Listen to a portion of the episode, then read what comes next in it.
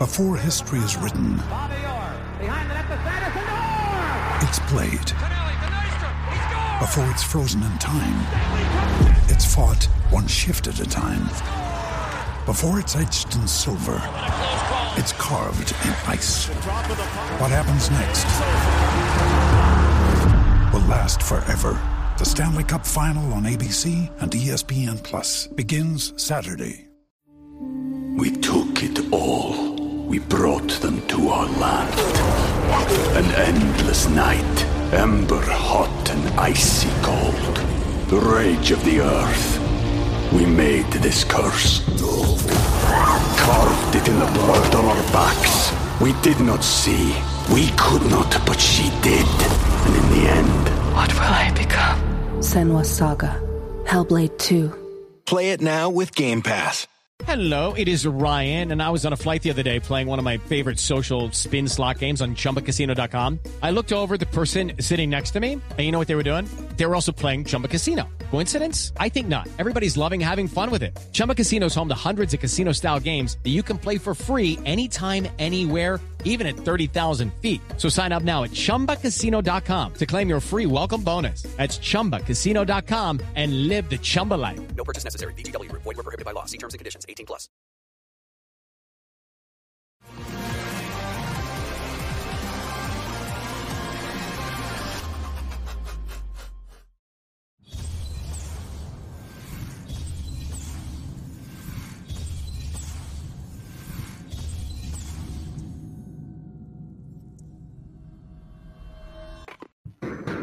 The Dave Hooker Show, represented by Banks and Jones, Tennessee's trial attorney. Play to win, banksjones.com. The Dave Hooker Show. A presentation of Off the Hook Sports. Objective insight, expertise, top guests. Available on YouTube, Apple, Spotify, and the Off the Hook Sports app. Download now for free. Also available on offthehooksports.com. I compute and obey. Now to Dave Hooker. Ready. Here we go. And what a show. Used to be a downtime in college football where we were concerned about practice and such, but that's not the case anymore. With transfer portal news afoot, we will tackle that, but we will talk some bowl practice as Tennessee is playing a game, by the way. Uh, I know that yesterday's show and a lot of coverage of Tennessee, not just us, but elsewhere, would make you think transfer portal is all that's going on. Well, it is to some people, but we're going to talk football as well. There are three key players that Tennessee is still after in the transfer portal. So we're going to get to that. Then we're going to take a look at another SEC East team for, I guess, two more weeks. And then we're just all SEC. It's going to be so weird not to say SEC East and West, isn't it, Caleb? Yes, but it is a throwback to history. The SEC East and West didn't start until 1992. So I know. I remember being a kid and watching when they would have the standings, and it would just be straight, you know, uh, Alabama, Tennessee, blah blah blah, whatever on on television, the, the six o'clock news, and it feels like that. So I guess that's how we're gonna. They're gonna have some crazy tiebreakers, and some people are going to be every bit as mad at Florida State, but.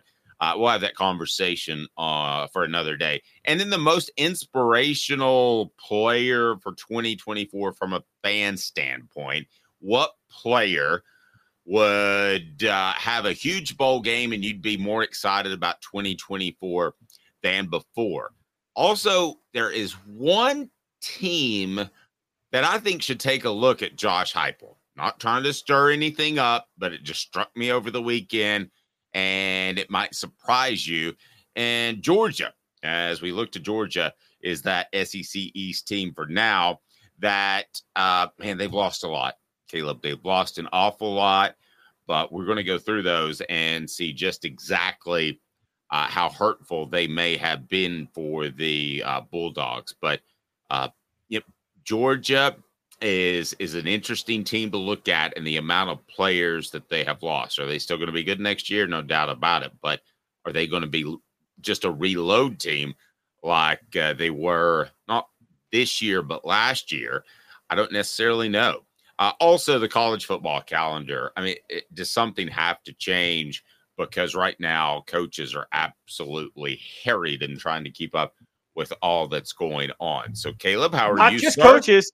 I'm good. Not just coaches. We are too as reporters. We, we can only cover so much, and we That's- try. that- that's very true, but uh, I think we're doing a pretty good job. And a Tuesday means it's John Adams of the Knoxville News Sentinel. He joins us now with more headroom than Max. Can we bring your computer down a little bit, John?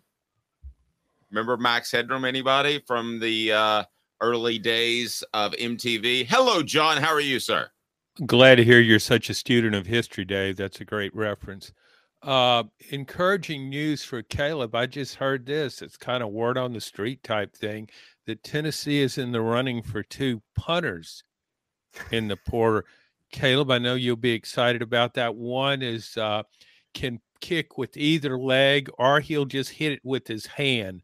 The other is a more conventional punter. So keep an eye out for that. Uh, there we go. Well, I would All just right. say this: Tennessee became punter U in the late 2000s. They also fell apart as a program in the late 2000s. just, just, just, just pointing that out, guys. Should have gone for it every time and think how different the big orange world would be. Absolutely. A- absolutely. All right. So we've got a lot to get to on the program today. And uh, let's let's go ahead and, and get started right now. As um, again, we're going to look at the transfer portal and who Tennessee still needs. But John brought up uh, a very interesting point when I was talking to him last night. And the question I have for for you guys is uh, about Joe Milton. And Joe Milton is a guy that this time last year was on the verge of his greatest game, right? Um, he was getting ready to play in the Orange Bowl, and everyone got incredibly excited about his play. One player actually told me, though, that to be quite frank, he was, uh, or one person in the program, I should say, that he was surprised by how well Joe Milton played. And I think that played out that he wasn't a great quarterback this year. So, uh, my question for you, and it is today's tough question, and we'll get to it right now. It's brought to you by Andy Mason of AndyMasonRealEstate.com. Today's tough question. Take a side, take a stand. The Dave Hooker Show, a presentation of OffTheHookSports.com. Is Joe Milton the most disliked quarterback in Tennessee football history? I don't know if he's the most disliked, but he's right up there. Uh, the most disappointing, perhaps, to some people. But if you look at Tennessee's quarterbacks, they're usually pretty beloved, John. But you thought of this topic and the fact that Tennessee went eight and four could have could have played better, could have won more games with some better quarterback play. I believe. I ask you, uh, do you believe he's the most disliked uh, Tennessee quarterback, at least in the modern era? Um, I think for a quarterback who's had a modicum of success, I mean, Tennessee did has won eight games with Joe Milton at quarterback this season. He won two more at the end of last year. Won the Bowling Green game too. So I guess over and all, he's about eleven and five as a starter. Um, timing had something to do with it. He followed a really good quarterback, and there's so much anticipation over Nico, just so much more so than any quarterback Tennessee's had. Uh, I don't. I, I, guess in looking back, I would think probably Jarrett Guarantano was more disliked. And and let's keep in mind, I don't know if it's necessary to say this. It's nothing personal uh, with fans. They don't look at this as personalities. It's just about a job performance. And uh, I would say Jarrett Guarantano. Uh, there have been quarterbacks who's who have had less success uh, than Joe Milton, who probably w- weren't as disliked as he is. Uh, I remember uh, Jonathan Crompton. I don't think people were thrilled about him in 2008 when he started. Came to like him in 2009 under Lane Kiffin because he did he turned things around uh, with his own career with that season. So I, I would say Guarantano probably tops the list. He was here so long; he started for parts of four seasons.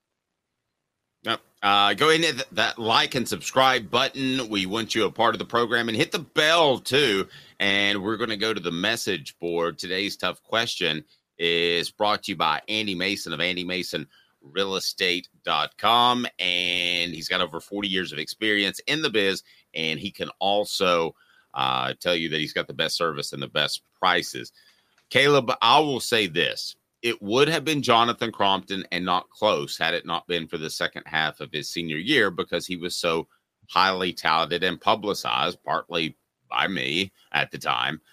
And he was one of the highest rated quarterbacks in, in tennessee football history he had that last half of the season, and I think a lot of fans were empathetic about the fact that the coaching staff was um, just in flux uh, while he was there, and I think that people forgive him for that because of the transition from Fulmer to Kiffin. So I don't think it's Crompton um, for sure, but as far as a guy that caught a lot of flack during his play, that's about the closest I can come up with.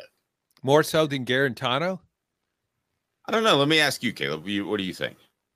Um, okay, so I, am going to go to somebody different from both of them, but I want to address both of them for a minute. Guarantano got a lot of flack for his play, and it was very frustrating for people to watch.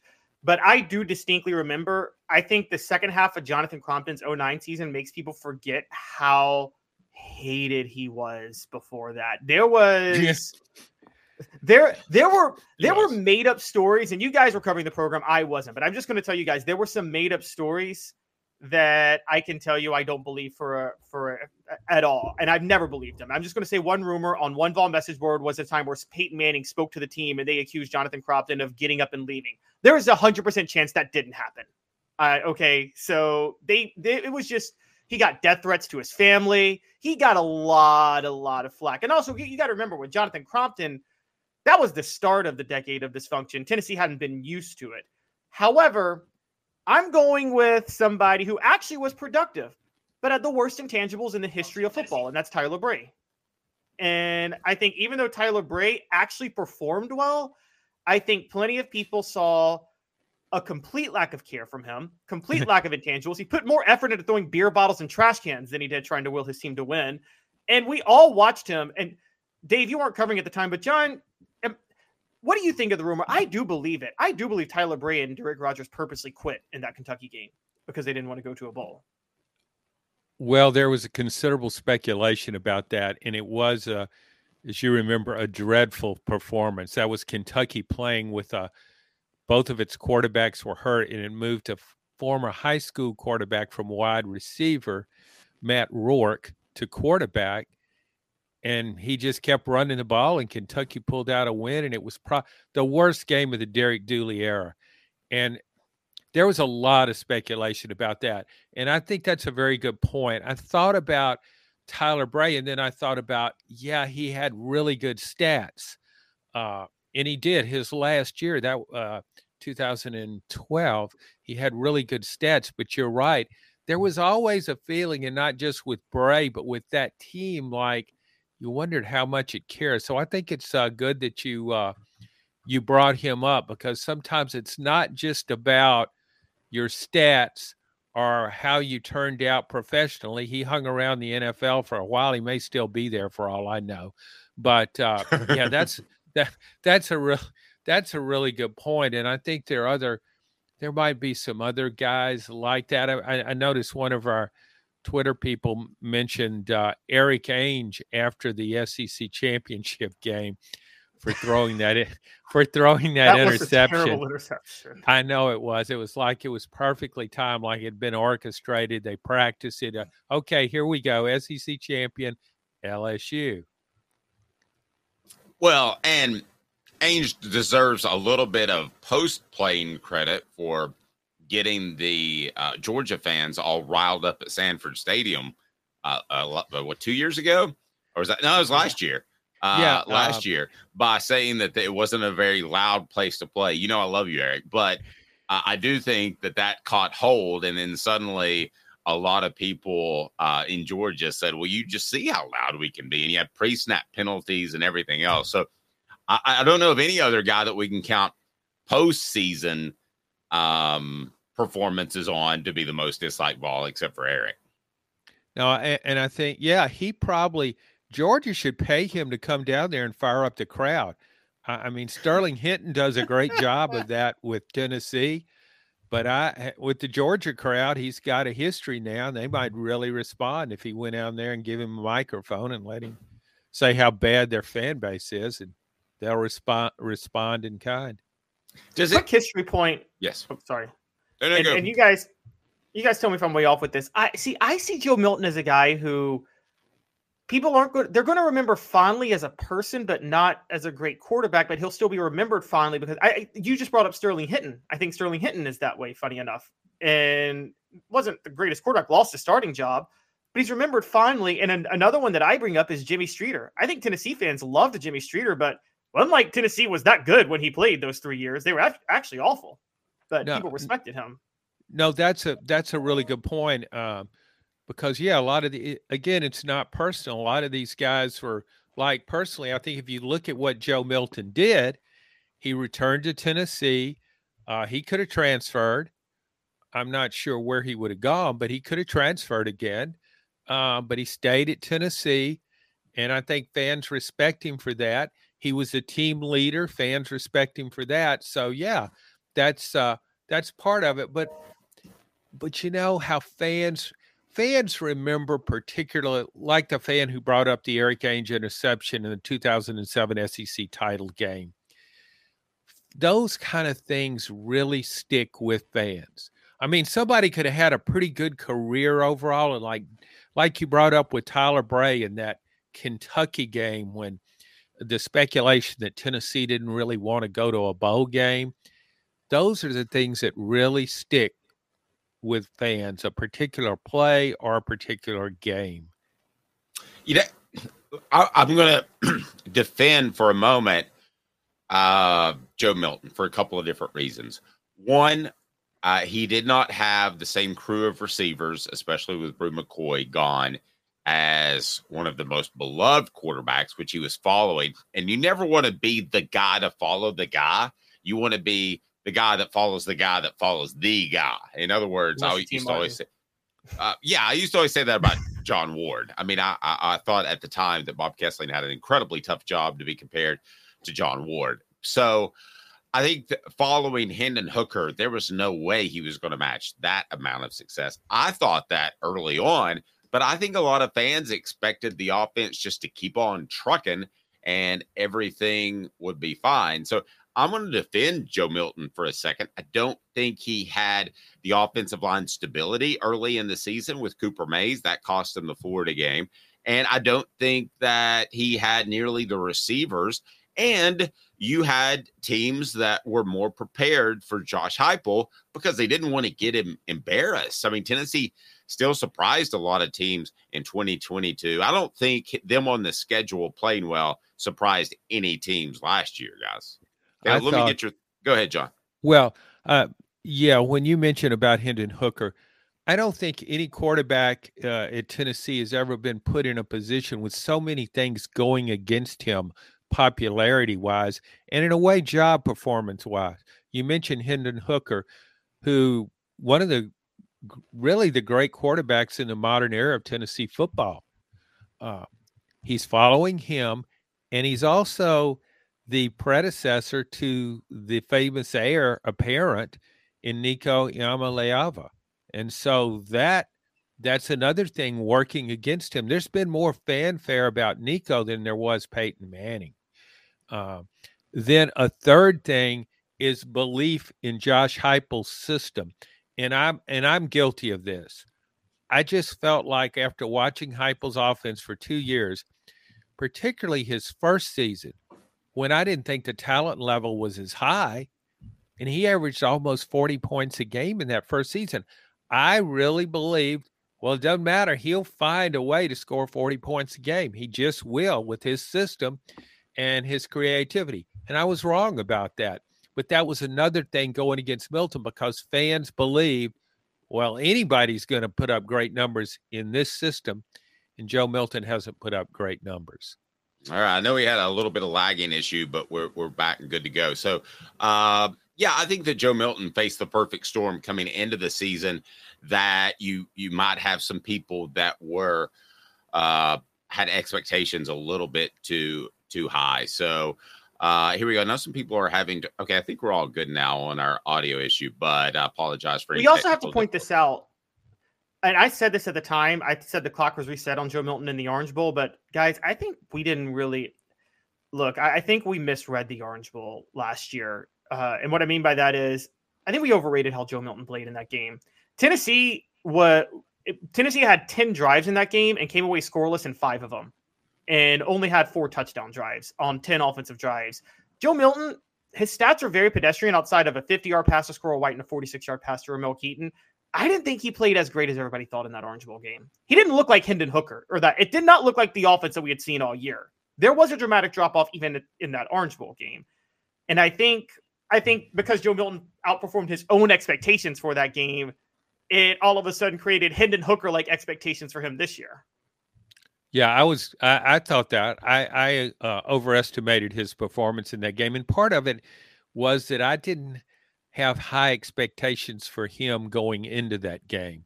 You know how it is when you think somebody probably won't do that well, It'd be pretty average. So he throws three touchdown passes, doesn't make any turnovers. It was kind of a pressure situation, and so much was put on him. So I looked at all those things and thought, wow, uh, he's much better than I expected. And that's probably that had a lot to do with why I thought Tennessee could go 10 and 2 this year. Today's tough question brought to you by Andy Mason, Andy Mason Real estate experts with over four decades of combined experience in East Tennessee. Best prices, best service in the Knoxville area. Andy Mason Real Estate.com. So vote on our poll question. Here's what we've got so far. Most disliked Vol quarterback. I put three choices up there Joe Milton, Jarrett Guarantano, and Tyler Bray.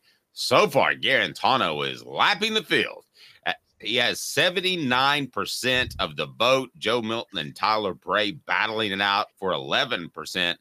My, uh, people don't really don't, don't like worst.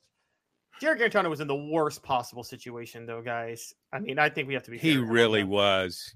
Yeah. Yeah. I, look, how many different offensive coordinators, guys? How many different offensive coordinators did, did he have? How many different head coaches did he have? Yeah. And Jeremy Pruitt. Could you have? Could a quarterback have a worse coach than Jeremy Pruitt? Probably not. Larry Scott, I, Butch Jones's offensive coordinator, who Guarantano also had. I would probably go Tyler Bray to be real honest with you, because I, I, I mean, you have to have some leadership ability, and to have one off-field incident is bad. To have two with a jet ski is even worse. What about those? What did I think about the golf balls? Was he throwing golf balls at people? I, I beer bottles. Remember the beer bottles? Oh, I'm, am I confusing that with the uh, Neyland Stadium with incident with uh, Lane Kiffin? Gosh, I thought there was a golf ball involved in uh, Tyler Bray's past. Uh, maybe I'll look into that later. There, there, there might. Tyler well Bray had the. I want to say this, and you guys have covered Tennessee a little longer than I have, but I will say that as far as me watching, Tyler Bray had the best arm of anybody I've ever seen play for Tennessee. When I, when I I'm talking strength, touch, and accuracy. I don't think anybody had a better arm, and that's why I kind of dislike him the most. Is I think he wasted his potential. If he had a semblance of intangibles, he'd have been starting in the NFL one day. I think what would have been cool if uh, if uh, Caleb would have been with the NFL franchise and general manager's role, and Tyler Bray come out the same time Peyton Manning did, and Caleb would have taken Tyler Bray. I would not have because I believe in intangibles. I believe in intangibles. Well, we know Caleb wouldn't have taken a punter. That's for sure. As Caleb doesn't. Well, the I New would, Orleans I, Saints drafted Russell Erxleben once. I, he, he might have been. He was a high high round pick. I don't know if it was first round. Well, what's the highest you would take a punter, Caleb? Never. I, you should I would never I'll draft a punter. I would never draft. No, I would draft. By the way, but but here's my crazy self. I would draft a kicker after a quarterback. I think a kicker is the second most important position on the field. A good kicker changes everything in football. Okay. Tom Brady's got Boy, three rings kick. because of Vinatieri. Oh my gosh! All right, Golly, Caleb is a study in contradiction. yes. No, Uh, I'm an the show- analytics guy. I believe in analytics. We took it all. We brought them to our land. An endless night, ember hot and icy cold. The rage of the earth. We made this curse. Carved it in the blood on our backs. We did not see. We could not, but she did. And in the end, What will I become? Senua's Saga. Hellblade 2. Play it now with Game Pass.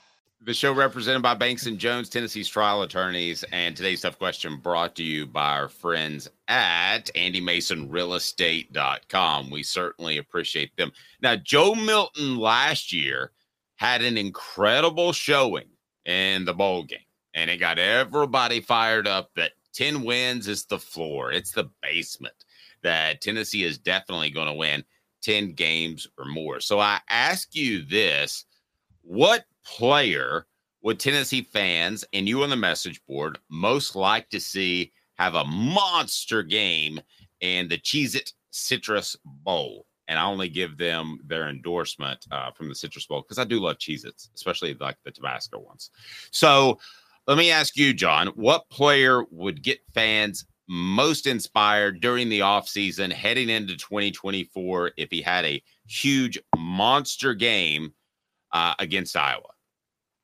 Well, the field's kind of limited with this question because you're really not going to notice if uh, Cooper Mays dominates the line of scrimmage. It's just hard to pick up on that in live action what the offensive line is doing.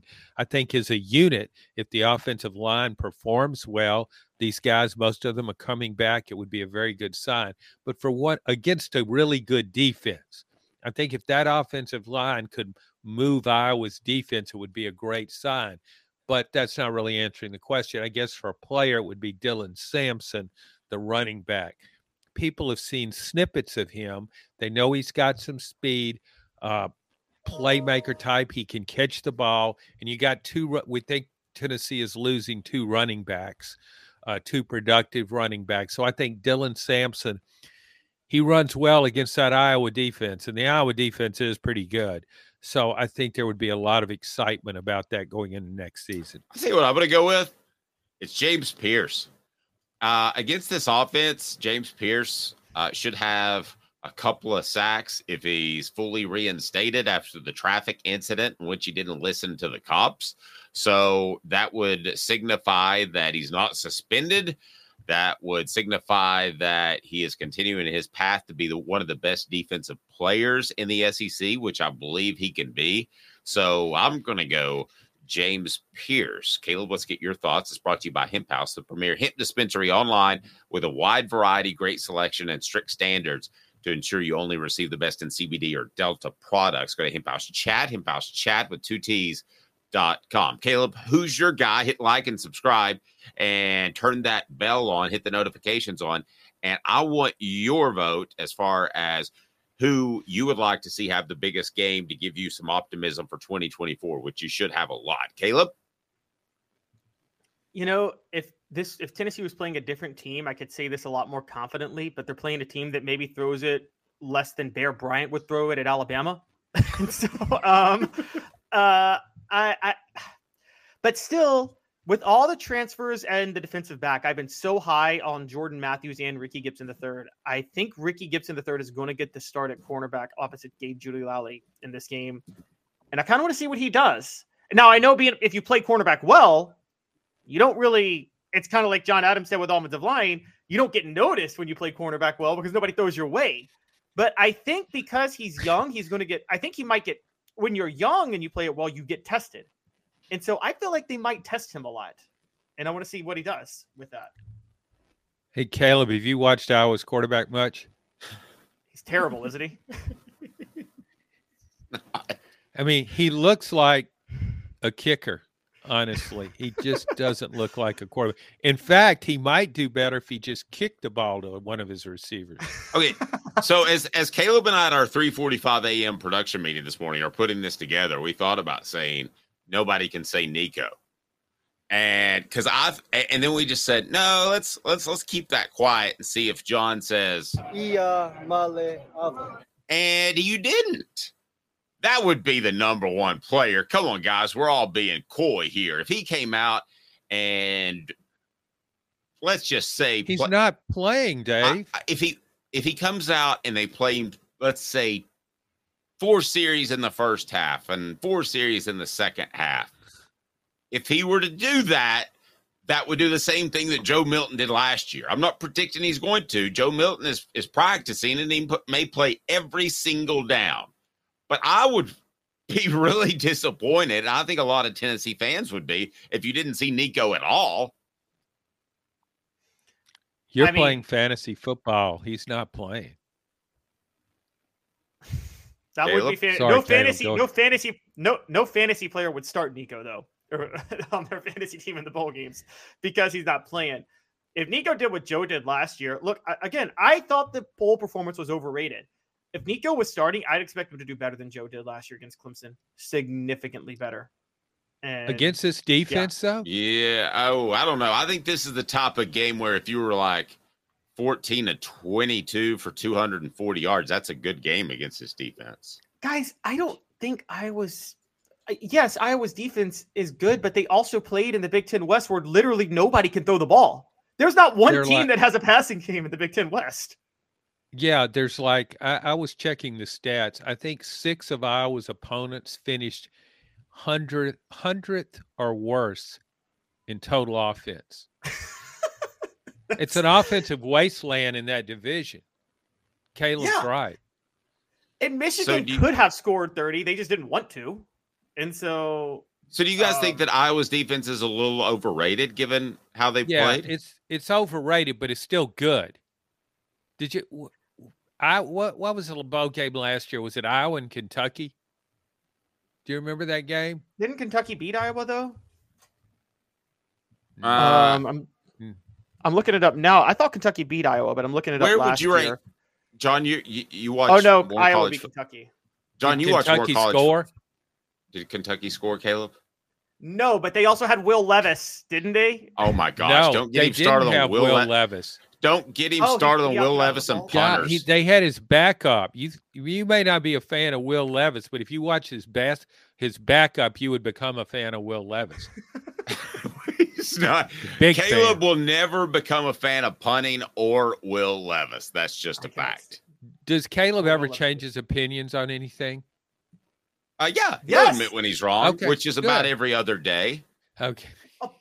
Oh, high burn. I don't I miss on quarterbacks in the NFL, guys. I've been the lone. I was the lone Titans fan who was against the Jake Locker pick and against the Marcus Mariota pick, and I'm against the Will Levis pick. I've never missed on my Titans quarterbacks. All Um, right. Okay. so- Well, we'll see. Uh, I remember you having that Mariota jersey running around like a hated little- Mariota the day he was Yeah. drafted. I despised the pick. I Yeah. loved him as a college quarterback. I did too. I did too. He was a lot of fun to watch. Uh, any other players that would provide some inspiration headed into the 2024 season? What about the secondary as a whole? I mean, this Well- is not a good Iowa offense.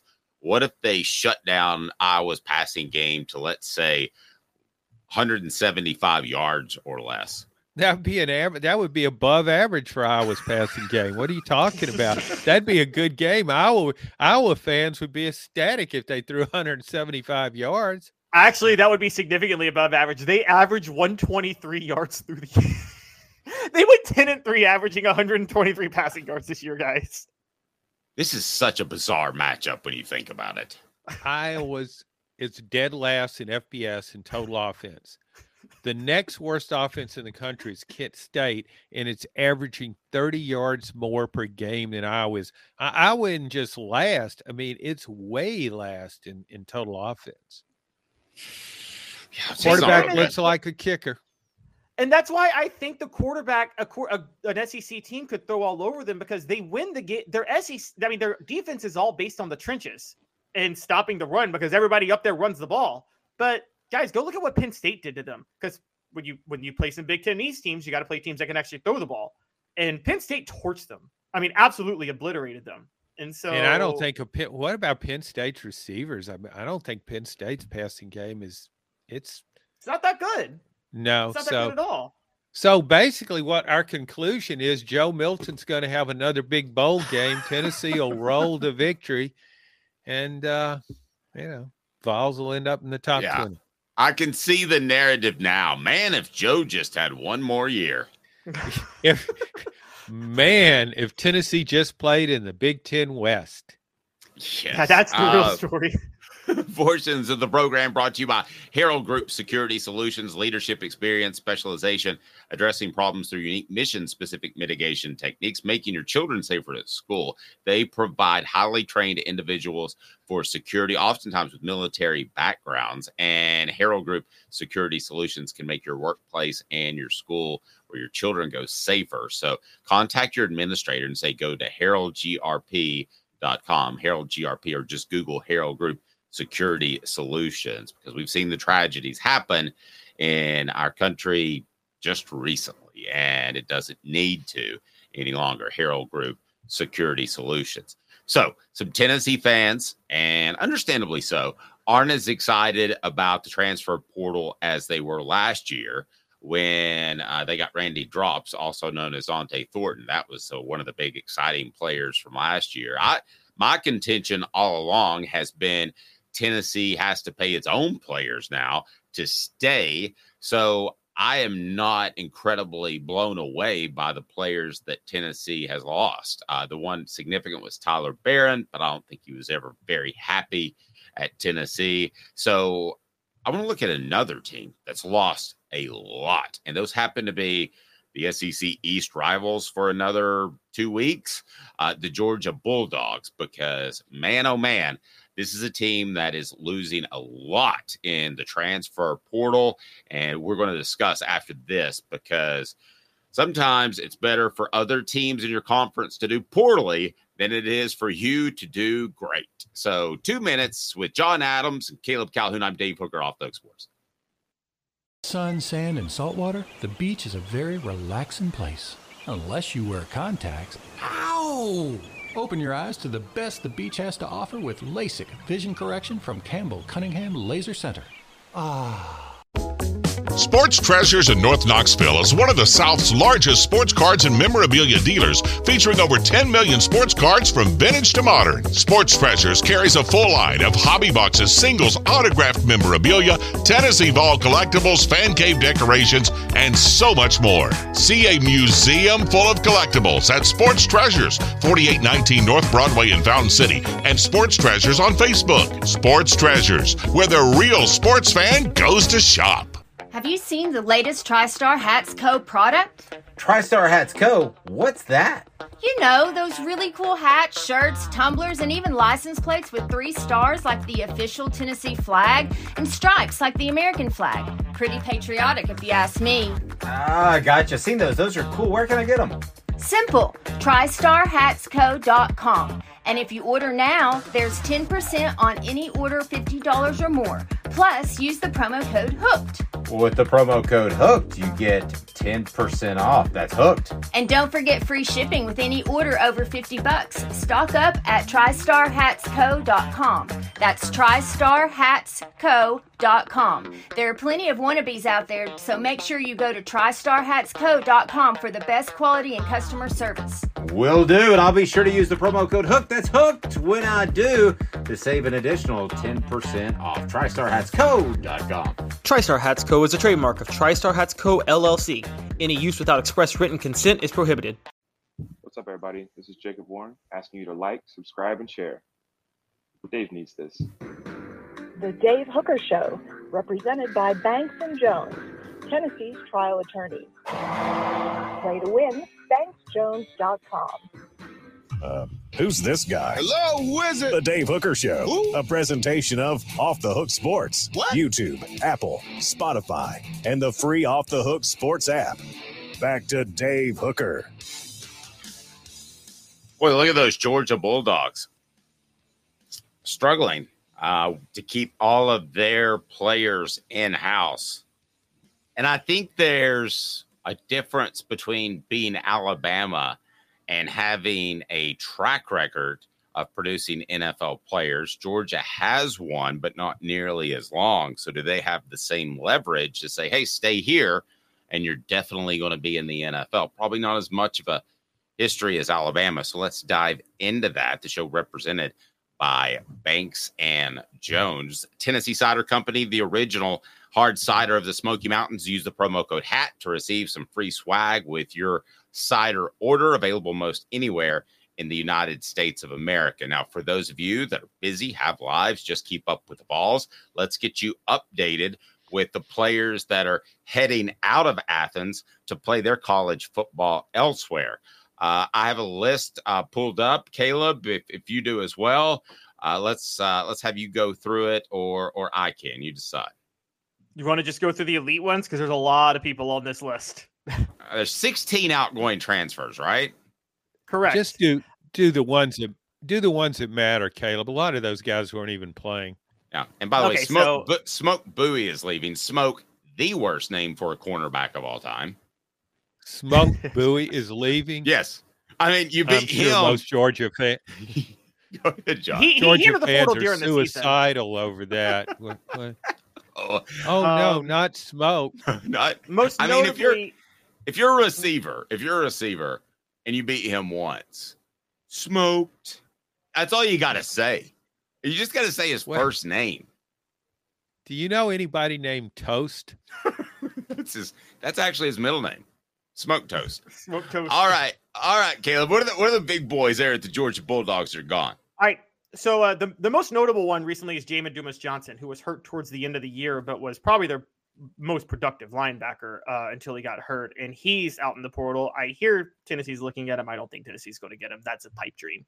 Um, but uh, AJ Harris, uh, cornerback, Marvin Jones Jr., their edge, who just transferred to Florida State. I I don't know why you're transferring to an ACC school. You haven't you just seen that the ACC is going to be completely shut out of everything in the near future?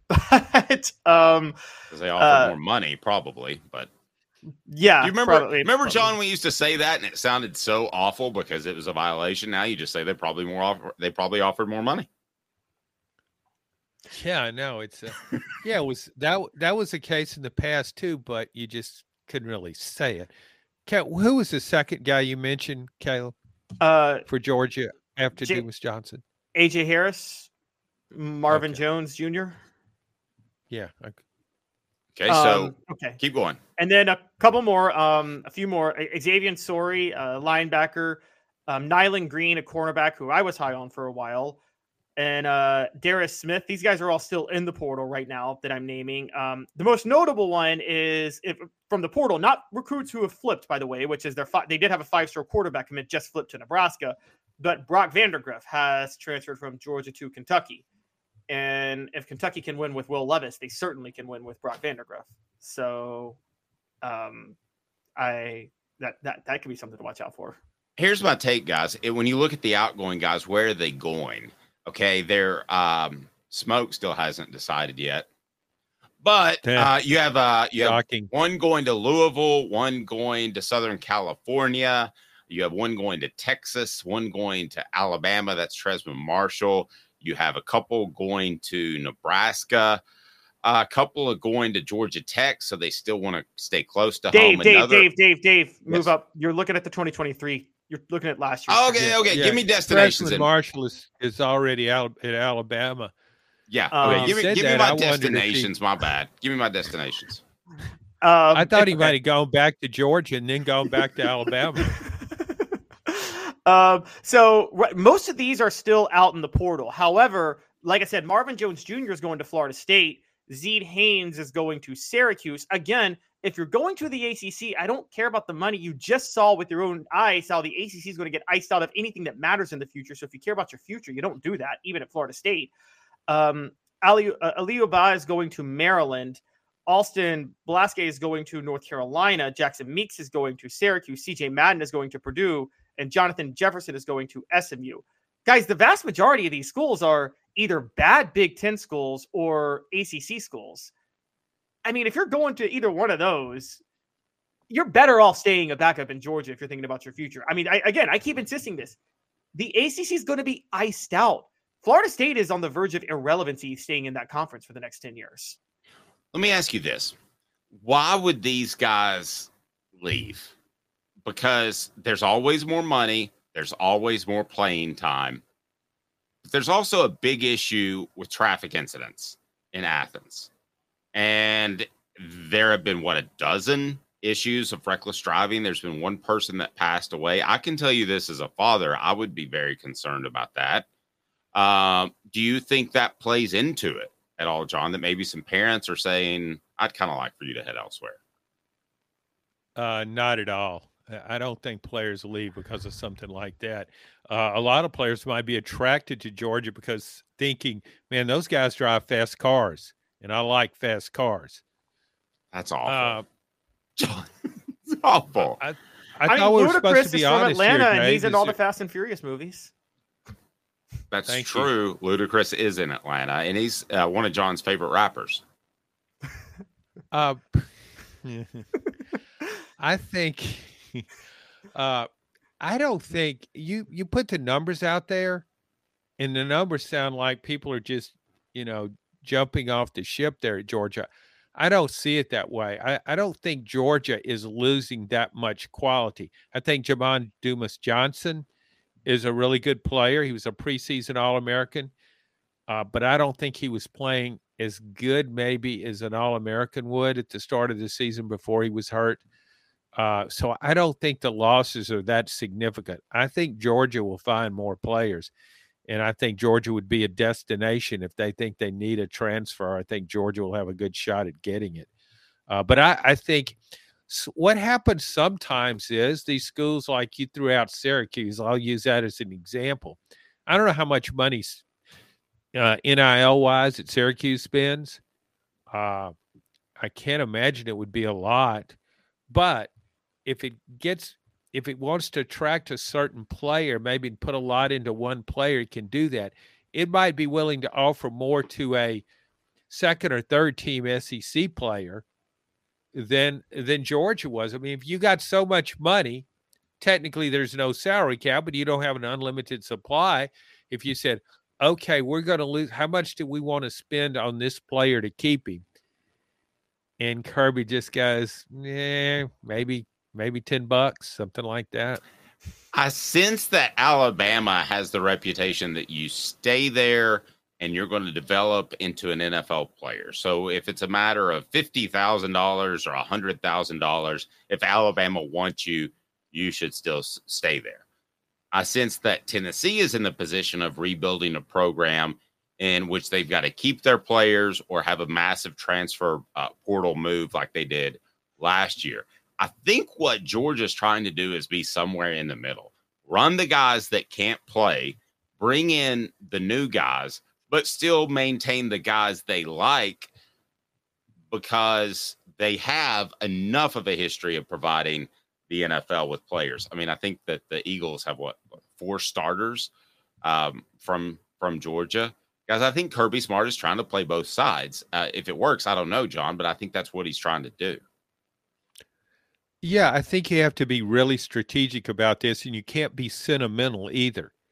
Uh, you might like a player and appreciate his contributions, uh, as meager as they could be, but you got to think big picture here. And we see that Georgia's recruiting; it's going to have one of the top. It's number one in recruiting right now because, uh, according to Twenty Four Seven Sports Composite, but it's always right there in the top five under Kirby. So there are new players coming in. I think he'll get some from the transfer portal.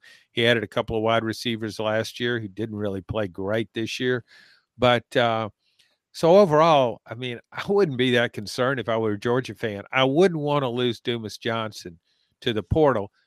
Um, but he could he have gone in? I'm, I'm forgetting. Is he uh, could he go to the NFL this year? Is this his Um, third? I- No, th- I think it is his start. Like I was thinking he was like a red shirt sophomore, but I could be wrong on that. I'm not, I'm not sure. sure, actually. But Um, I, I I'm just thinking, Sorry. uh, Georgia just keeps bringing in these linebackers. Um, uh, you know, and I think it's very similar to Alabama. And you mentioned the history Alabama has going for it, Dave. I think that's more significant to us than it is to players because for a high school senior, he probably looks at his history as something that happened three years earlier. Uh, so I think for high school players, Georgia's been a, a dominant force for quite a while and is a is a good ticket to the NFL. All right. Yeah. Now, go ahead, Caleb. and and I, you know, this is a um. I, I just want to say this is the other side of NIL that people didn't want to admit in the transfer portal. They thought that NIL and transfer portal was all about player welfare. And one of the warnings, and this is a feather in the cap for people who are pro and who are anti NIL and anti open transfer portal, they didn't realize that most of the players are going to be victimized by this because most of the players who may have a chance to develop in a program are going to be nudged into the portal if they don't show anything within a year. And that's happening more often than players, you know, using it to their advantage. That's why somebody like Dabo Swinney is falling behind because whatever you think of Dabo Swinney and his anti NIL stance, he's consistent. He's very much against not honoring scholarships when he has a player there.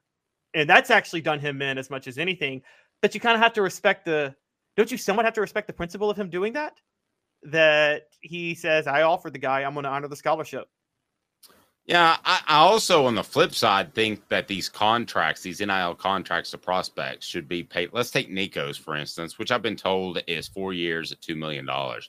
I think that should be backloaded. I think that it should be, let's say, 500000 the first year, 150000 the second year, uh, 2 million the third year, and 4 million or whatever would add up to to be eight total, but you try to get him to stay for that that fourth year. And I, I don't know if if Georgia is doing that, but um, I think a lot of these guys are getting their money, John, on the front end, and they're like, "I've done my duty. I'm out of here." Time for a new deal. Uh, and let's not forget that the NCAA was emphatic in noting that the NIL deals were not designed as a recruiting inducement. they really thought that one through. Oh, yeah, really. I mean, oh, not a recruiting inducement, John. I Are you think, sure? I think it's interesting that that Georgia's had pretty good success with keeping guys. I think in a way, I look at the quarterbacks.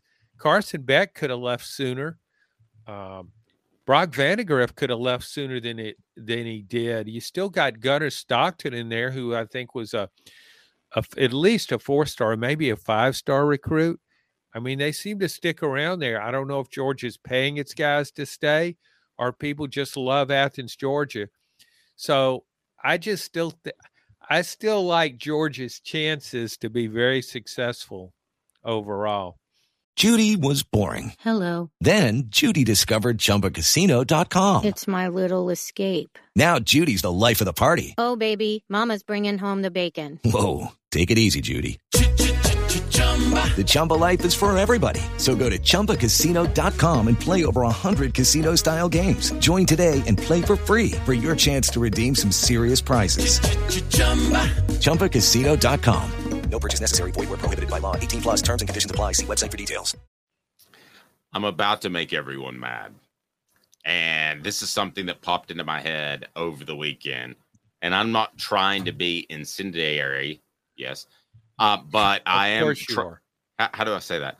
Uh, but I am. I am asking the question because when it popped up, I thought about it because the the question revolved around in the NFL. Would you rather have a great quarterback, a great owner, a great GM?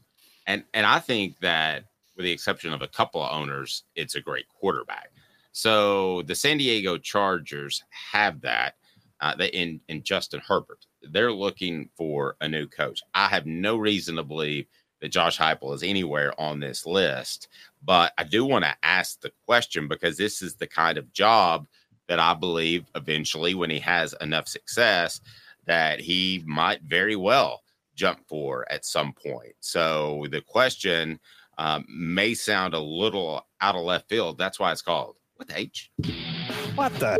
What was he thinking? Release the hounds. The Dave Hooker Show. Keep cool. A presentation of OffTheHookSports.com.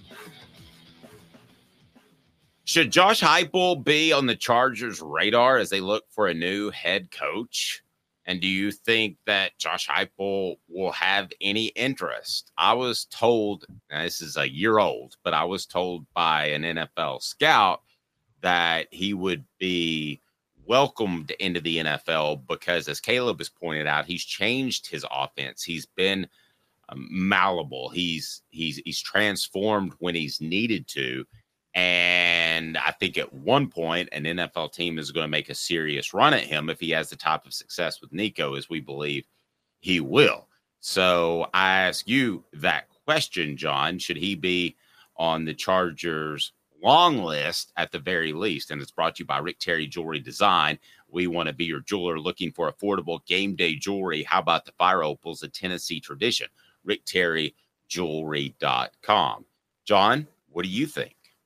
Uh, yes, I certainly do. Uh, very creative offensively, and if you, as you pointed out, he's tweaked his system when needed. I think he kind of has an NFL demeanor. NFL guys are now looking for offensive-minded coaches. Um, defense kind of is really, really done well uh, this year in the NFL. So I think there's a need for offensive coaches in that league right now, and I think he would be somebody. I think he's very I think he's very businesslike in his approach. I think he's pretty even keel the way he manages a program. So yeah, I think he uh, he should be on the NFL's radar. Caleb, um, I'm going to say no, and I'm going to say here's uh, here's why. You you brought up John why defenses are so much better in the NFL right now. There's a big reason why defenses are getting a lot better in the NFL, and it's because we have had now, I'd say a decade's worth of at the college level, most programs being system programs rather than development programs. If that makes sense, there's very few David Cutcliffes anymore who really develop you for the NFL. It's let's run the system and maximize your talent. That idea has creeped crept into the NFL now with the Cliff Kingsburys of the world. Uh, let's get the system rather than the, develop, the development. Well, what happens with that? Quarterbacks more than ever are missing the most easy basic throws. And that's why red zone offenses are transcendently bad now. And quite honestly, I think what Josh Heupel does is great for college. I, I just don't think it's good for the NFL because of that. I think it's the same issue that you saw with every Spurrier quarterback that ever tried himself in the NFL. Outside of Rex Grossman, they were all utter failures. I mean, Rex Grossman also, it's still funny that he got to a Super Bowl because he was not a good quarterback. in the NFL. But oh. uh, you know, I think for the most part, I, I don't. I, I think the NFL is oversaturated right now with offensive systems that haven't focused enough on player development. And I'm not saying Josh Heupel doesn't develop players, but he develops them at the college level, and he doesn't necessarily with his his system does not develop quarterbacks to make the easy throws. This is why Tom Brady was able to last so long, by the way, in the NFL. Tom Brady never missed on the easy throws when you have a whole generation of quarterbacks now that, you know, on a five yard hitch route in the red zone, they can't make the throw. Now, let me ask you this, John, because Smoky Mountain Red, in reference to the Lane Kiffin move, says couch, mattress, lighter fluid. And I was in the midst of that near riot covering that thing. And, and Tennessee found itself in a position where they could only hire Derek Dooley. But I'm not saying tomorrow. I'm saying a couple of years from now. Do you think Tennessee, pardon me, will have any trouble uh, hiring a a head coach or or even comparable to when they got stuck with Dooley, got stuck with Pruitt? I think the program is built to another level now. And I know everybody loves Josh Heupel right now, and you should, but he's not going to be Tennessee's coach for the next hundred years. At some point, he's he's going to either retire or leave. So I don't think Tennessee would have trouble hiring an elite coach right now if Josh Heupel ever decided to leave. Uh, I'm not so sure about that. You look at Tennessee's history of hiring coaches. How many really good ones has it hired? Not yeah, but how many those times. Yeah, but how many goofballs did they have in charge of the hiring? Yeah, that's. Well, yeah, and Danny White does have a good history of hiring coaches but is he hired a coach at this level? Yeah, they're paying they're paying Josh Heupel nine million dollars. You're going to go after nine million dollar. I don't nine million dollar coach. I don't know how. I think coaches look at the SEC right now, coaches outside the league, and wonder what is it going to be like when you go to a 16 team league. When you're competing, you add Texas and Oklahoma. Uh, I wonder how they view Tennessee, its staying power, in an enhanced SEC. I don't know. Uh, I mean, I think Tennessee can be very successful. It has what it takes to be successful, but I wonder if some top of the line coaches uh, would look at that and say, mm, I'm not sure I can win a championship there. Brian Kelly left Notre Dame to go to LSU because he thought he could win a national championship there. Would Brian Kelly at Notre Dame come to Tennessee thinking, oh, yeah, that's a place I could win a national championship? I don't know how that would be perceived. I, th- I think I have a pretty good Brian Kelly type of scenario. Okay, so Brian Kelly was at Notre Dame, and at Notre Dame, you don't get to make a lot of the decisions in discipline. You don't get to make a lot of the decisions in admittance. So, uh, Caleb, who would be the beloved coach that is at a job that Tennessee could provide more? I'm going to throw Dan Lanning out because somebody did on the message board. But that's could, who I thought of, Dave. yeah, but could you call? I'm going to ask you, Caleb, and then John. Could you call a Dan Lanning, somebody that's having success at a Power Five program, and have him interested in potentially hire him, Caleb?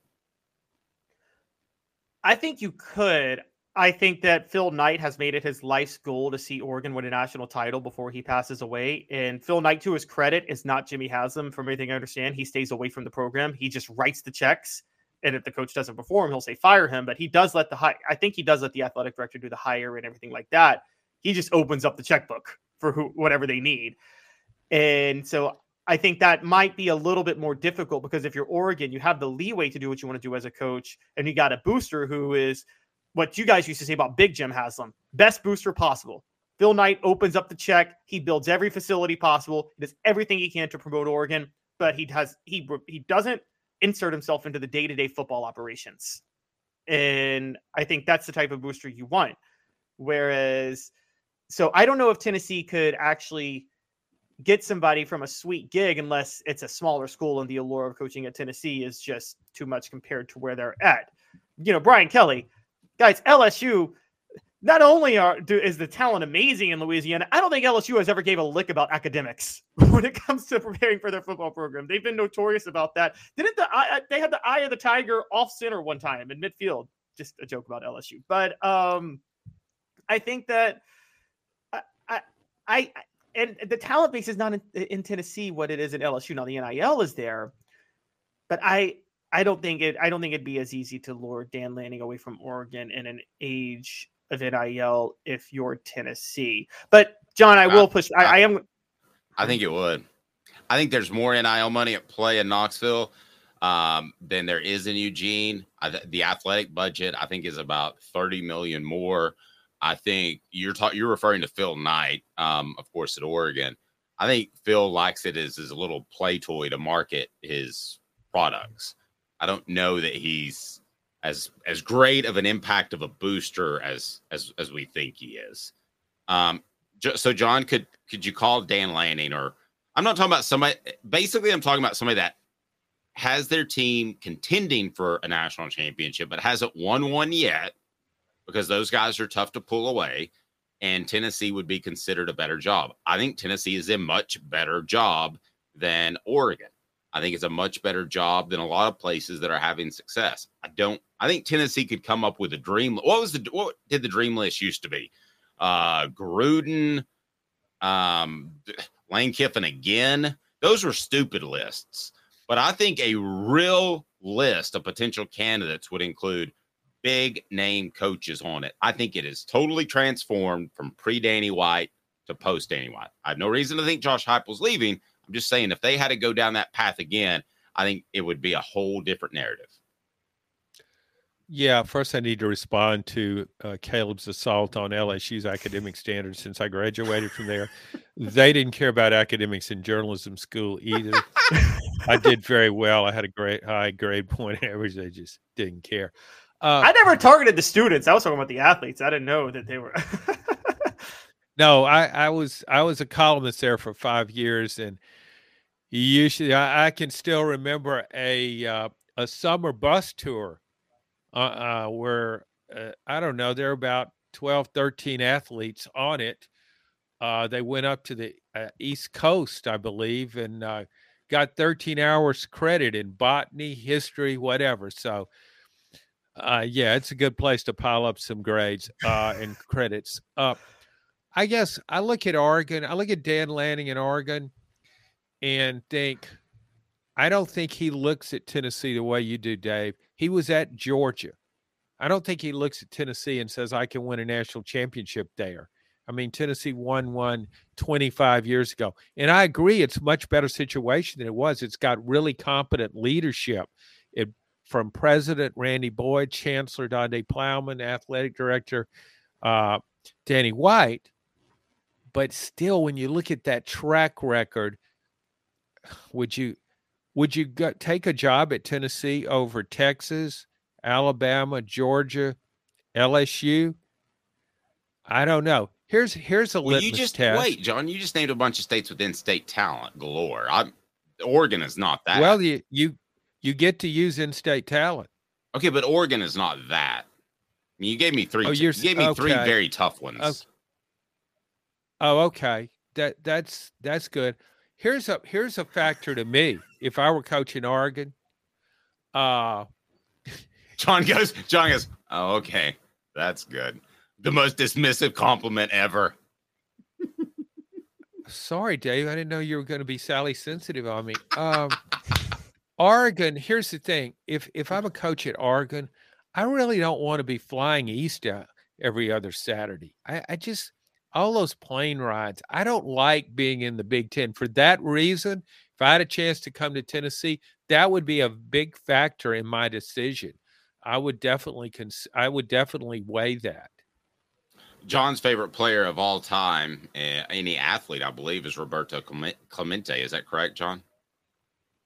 Yes. I bet they have memorabilia there at Sports Treasures of Roberto Clemente, carrying over 5 million sports treasures and so much more. Follow on Facebook for the best sports memorabilia. They send out daily updates. Just go to Facebook and follow them at sportstreasurestn.com. I would appreciate that. Support our sponsors. That's why we're here. Hit like and subscribe and be sure and turn the notifications on. Sports Treasure is a great place to go for Christmas. You can absolutely stock up. So, uh, John, we have determined that I think Tennessee's a better job than Oregon, but you're not so sure, right? No, I'm s- I'm talking about. I mean, I would rather be at Tennessee than Oregon. I'm just not sure Dan Lanning would. Okay, fair and enough. also, he's I not mean, going to have to think fly as much. what? He's not going to have to No, fly as much as I'm- you I'm think, just- John. It's what? He won't have to fly out east as much as you think because Oregon is going to now play USC, UCLA, and Washington for conference games every year now. So he's just staying out west for those games. Yeah, well, that's a factor. I, I wouldn't want to. I don't like flying that much, so I probably maybe it would be a bigger factor with me. No, I mean, I think Tennessee is a really good job. I'm just not sure. Here's here's the way. If Urban Meyer decided he was coming in back, getting back into coaching, I mean, he only goes places where he knows he can win a national championship. And this strictly hypothetical. I don't think Urban Meyer's coming back into coaching. I would hire him immediately if he were. That's uh, not for, he's not for everybody though. But would Urban Meyer take the Tennessee job? No, I'll say that outright. No. I would too. I think it would depend on how hungry he was to coach and what was available. I'm just going to say think- this well- in the I was told he wanted the Texas job if things went south there. Well, yeah, Texas, sure. I don't think he would take the Oregon job either. Interesting. guys in the modern era of college football. Tennessee has one national championship. Okay, and like it- it- that, you can say 51. That's not the modern era. Modern era to me is post integration. Tennessee's got one national title. Clemson's a better job than Tennessee. They have three in the modern era. Tennessee's barely had more success than Texas A&M in the modern era. So it's uh That, that's uh, real encouraging to uh, our audience, I bet. I, I, I deal with facts. Okay, Tennessee's bare. Uh, you, you you guys love to bring like not you guys, but Tennessee fans love to bring up the two national titles, all the wins, and General Neyland. Ninety percent of Tennessee's success outside of a four-year run from '95 to '98, Tennessee has largely been a program in mediocrity since 1970. I mean, largely. They have three SEC titles under majors, two by default because Florida was on probation, and then one that they had to share with Alabama and Auburn. So really, they only have two outright SEC titles since 1970, 97 and 98. That's it. Okay, we're really overrating this program. Mm, I don't. I, I, I don't think so. I don't think we're overrating it given its facilities. I think it's been mismanaged. I would say that. Uh, John, anything else you would like to think offer? The, fa- yeah, the facilities I think was a bigger advantage in the past than they are now because I think everybody has really good facilities. I think Tennessee's advantage is its regional location. And when I moved here uh, in 87, I didn't think about that as much. I thought about in state recruiting not being good. Yeah, and it's better now, but it's still not great compared to some other SEC competition. But what I like about Tennessee, it's very strategically located for regional recruiting. Look at all the places you can get to in a four or five hour drive from here. So I think that's an advantage uh, Tennessee has over some programs. Yeah. Um, just one last thing. Uh, Rocky Top Tom saying right now Mississippi Ole Miss is a better job than Tennessee. John. Yeah, I disagree covered, with that. You've covered the SEC. I do too Yeah. because of NIL money, and I know Ole Miss is a great, great lure for transfers.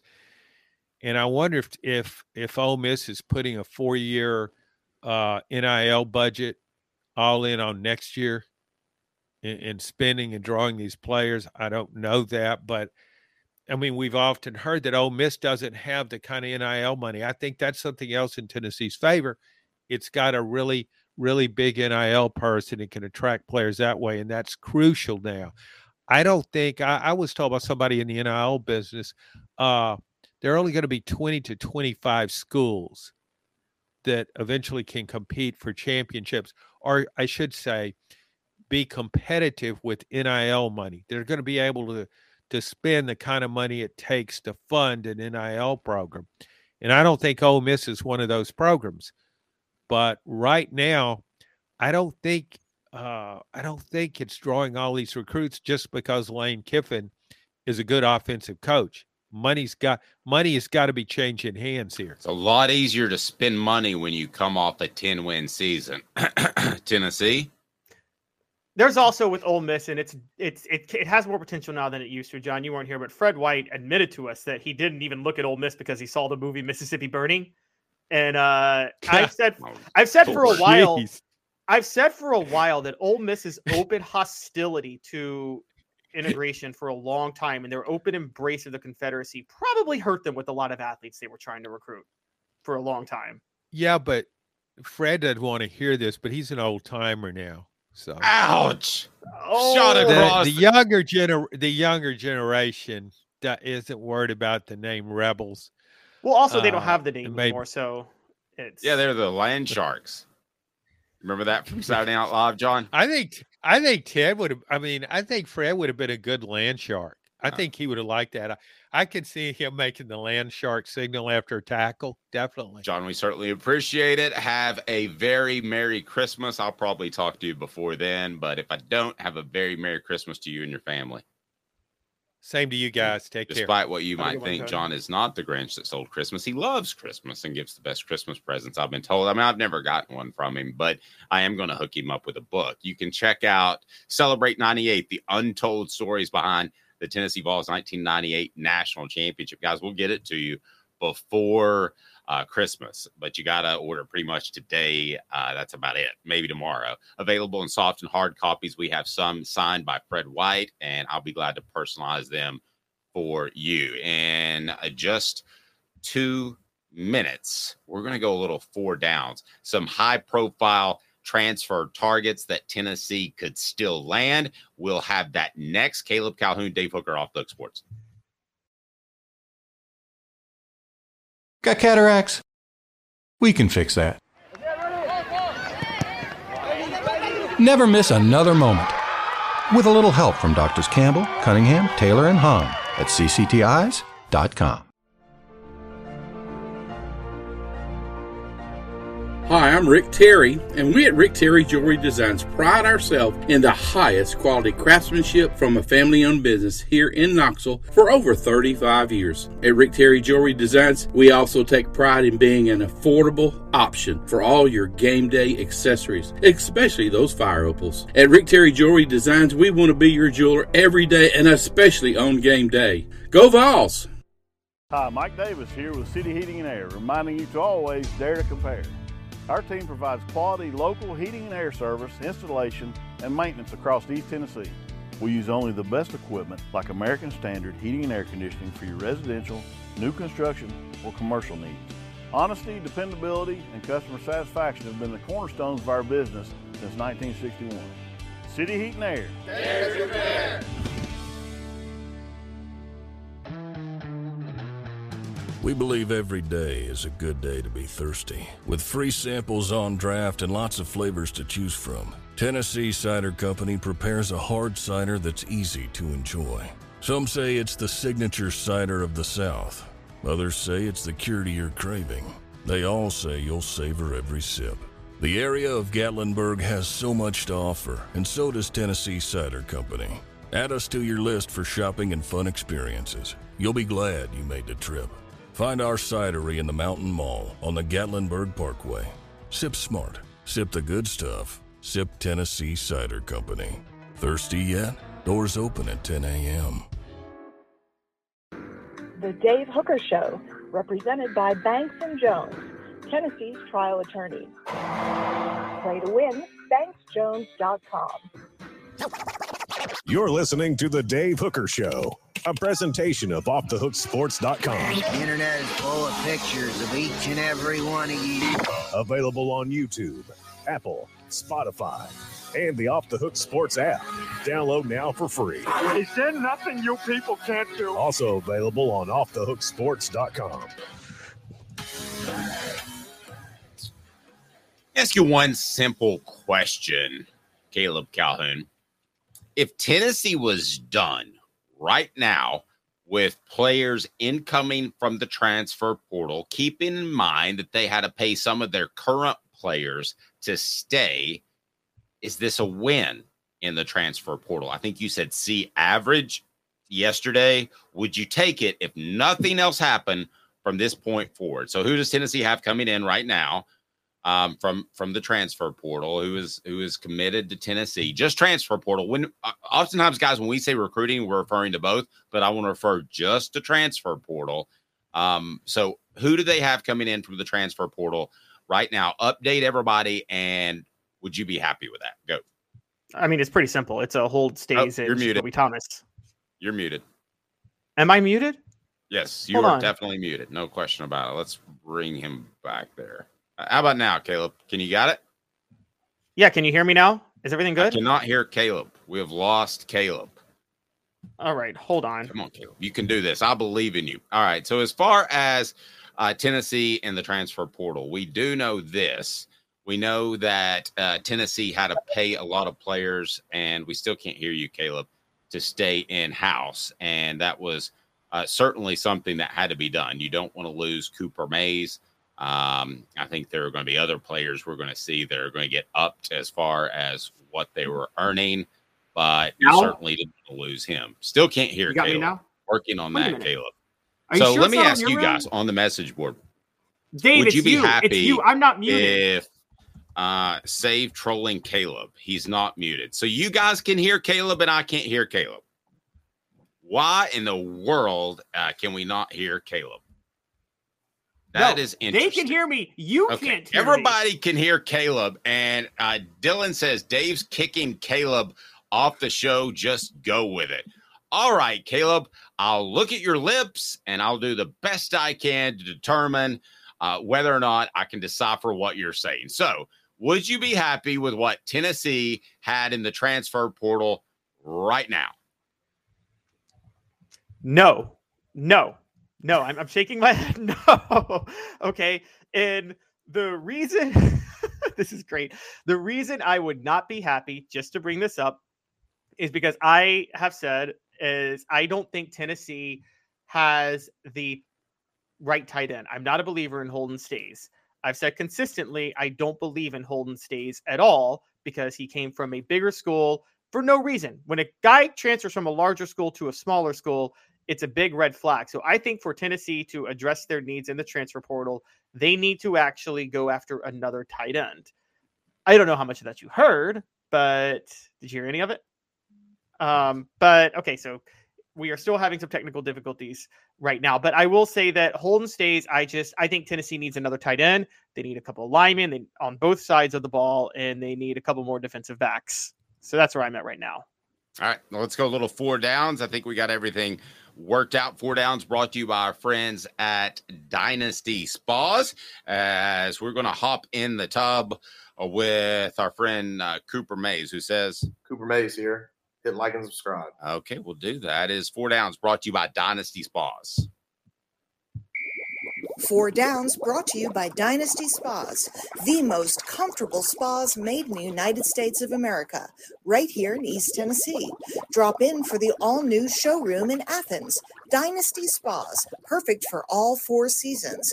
Four Downs, presented by Off the Hook Sports. All right, Coop. So set us up for the downs as Cooper Mays will do that. What down is it, Coop, as we jump in the hot tub at Dynasty Spas? Coop here. First down. All right, Jermod McCoy, uh, predicted by a couple of people out of Oregon State to head to Tennessee. What are your thoughts on Jermod McCoy as possible transfer targets that the Vols could still land? It's Jermod McCoy is what it is, but he is uh, predict yet two yesterday. Colin Kennedy of Sooners Illustrated and Chris Hummer of Two Four Seven Sports National both predicted Jermod McCoy to Tennessee. He was a three star coming out, but he was a freshman and he saw a lot of action on the field as a freshman. So he's a really, really, really valuable player Tennessee could have to add depth at cornerback, which they really need. Now, I did say worry about players transferring from Power Five schools, but Oregon State's not really a Power Five school anymore because Oregon State, guys, as you guys know, Oregon State is basically a group of five school starting next year. That's why he's transferring out of Oregon State. So players transferring out of Oregon State is not a red flag the way players transferring out of other Power Five schools is because they are going to be group of five and they lost their head coach. He played a lot as a freshman. I think this is going to be a good pickup for Tennessee, and I think he will land with Tennessee, and I think that'll be a big boost for Tennessee in the portal. All right, second down. Cooper Mays here. Second down. All right, we got three prospects we want to take a look at. The next is a guy that I know something about since we are alums, Walter Nolen. I have been told that is just clearly a money grab out of Texas A&M, and and he was doing pretty good at Texas A&M. I question really if if Tennessee would have the funds available, given the the fact that they had a they had to take care of some players to come back. I, I question whether or not they could afford him. Um, I don't know what he's asking for, but a defensive tackle with experience and some success in in the SEC. Although at this point, I still don't think we know if he's an elite player. I think Walter Nolen might be asking for a bit too much. And when I say afford, I don't mean that they couldn't get the money together. I just think they might think it's better served elsewhere. I just don't feel like Tennessee's any stronger of a player because he's got East Tennessee ties than any other team that's willing to write a big check. What about you, Caleb?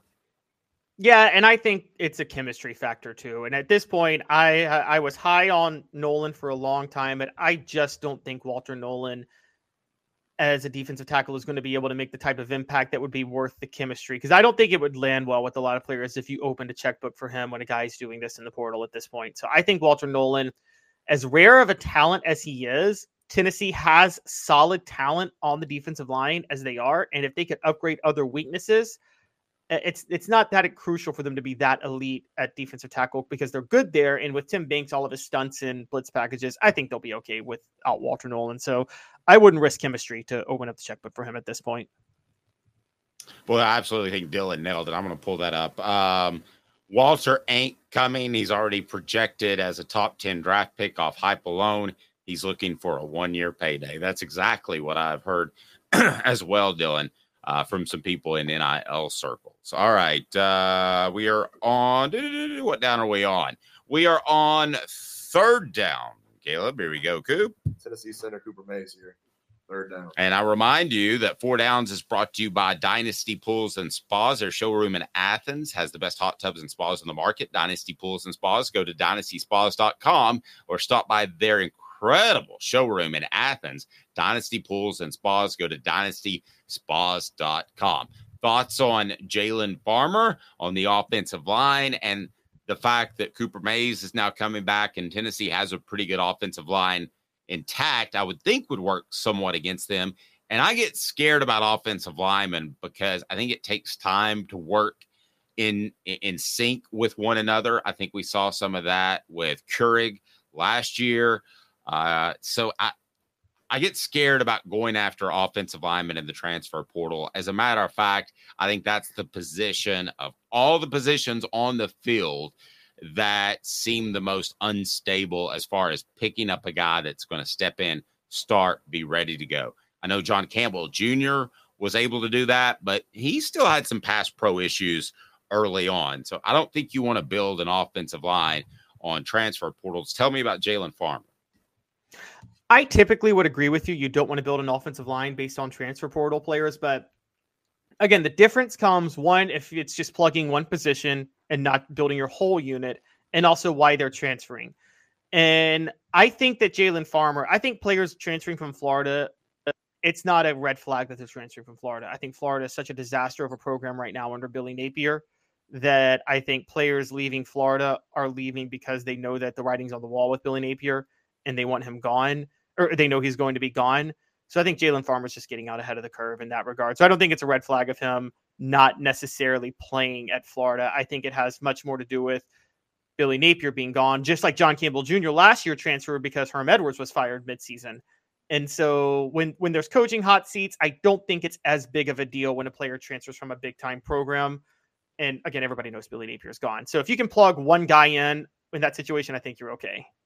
If if you make me laugh, I've got to put it up there because this is a new term that I'm going to use.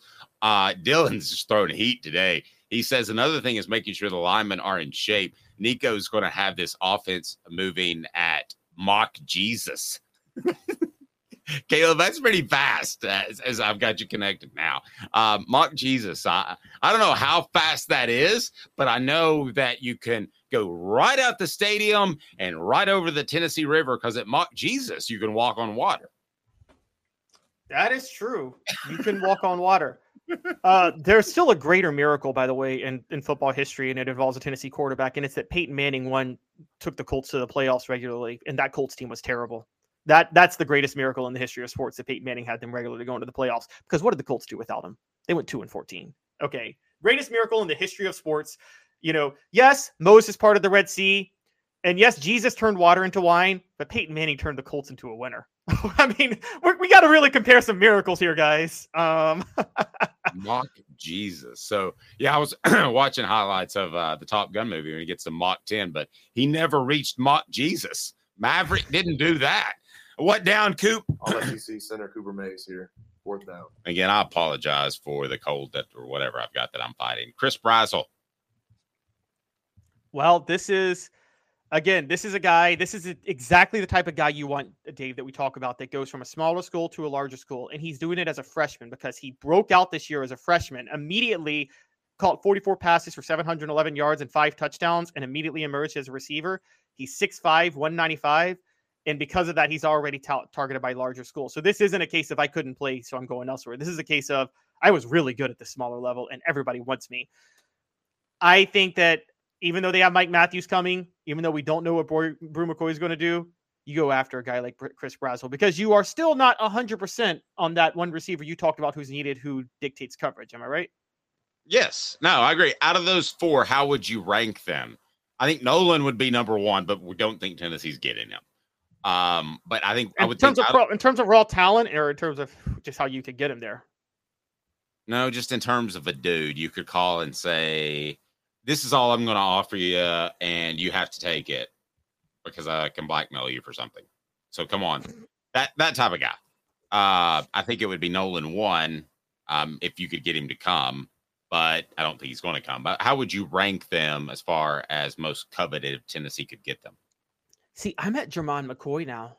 I think Tennessee needs oh. another cornerback, and he played so much as a freshman. And like I said, when you come transferring from Oregon State is not like transferring from other Power Five schools. You're, you're if you're transferring from Oregon State, it's because they're no longer going to be Power Five, and so it's not like you're running from the school you couldn't play at. He played a lot last year and was borderline freshman All American. So I think Tennessee would get they would fill a need. And look, the more we're talking about Nolen, I'm not blaming people going for their NIL money, but they're just they wouldn't they, if Tennessee opened the checkbook for Nolen, wouldn't that wreck the chemistry they might have going into this into next year? Well, I mean, I, I guess anybody could wreck chemistry, couldn't it? I thought there was a chance that Bru McCoy was going to wreck chemistry, and he turned out to be one of the coolest dudes, giving back to charity, uh, a leader by, by by every every source that I've talked to. So I think you run a risk that everybody could ruin chemistry. That's the problem with NIL is that you paid them so you can't kick them out like the Lynn T. J. Gibson, whatever his name was, in the first couple of weeks of practice because you've already paid him. So I mean everybody could ruin chemistry, couldn't they? But Travis says Nolen would be cancerous. Mark it down. I think because you have enough reliable defensive linemen and because of the potential of the offense, the most important thing on defense is not having it's more important to have a solid defense with solid chemistry that has its needs met than it does to have like the game changer at a position, honestly. Um, Yeah. that doesn't mean you wouldn't take it, but It's what happened at A and M a couple of years ago. They they paid so much of their incoming guys, they didn't have enough NIL dollars to pay the guys that already proven themselves, and I think they just imploded. And I think there were two teams on an 85 man roster: the young guys getting paid and the older guys that weren't getting paid, and that imploded. I'll say this as a huge monster compliment for uh, Josh Heupel. I think he's built a culture where it's it would be pretty tough for one guy to come in and destroy that culture or become a cancer, don't you? yeah, I, I think you're probably right. He it it would, but it can always happen. I mean, he built that culture when Jeremy Banks did what he did. So, eh, it- you know, it, just depends on who you go after. And if you go after Walter Nolen, I do think this, Josh Heupel. I think some of his philosophy, because he's not the best talent evaluator, has been just opening up checkbooks to get guys in the portal. So, Yeah.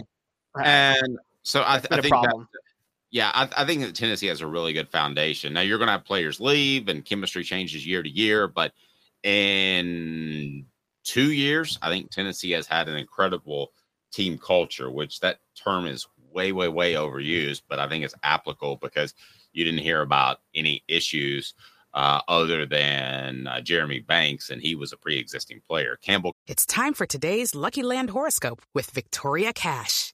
Life's gotten mundane, so shake up the daily routine and be adventurous with a trip to Lucky Land. You know what they say your chance to win starts with a spin.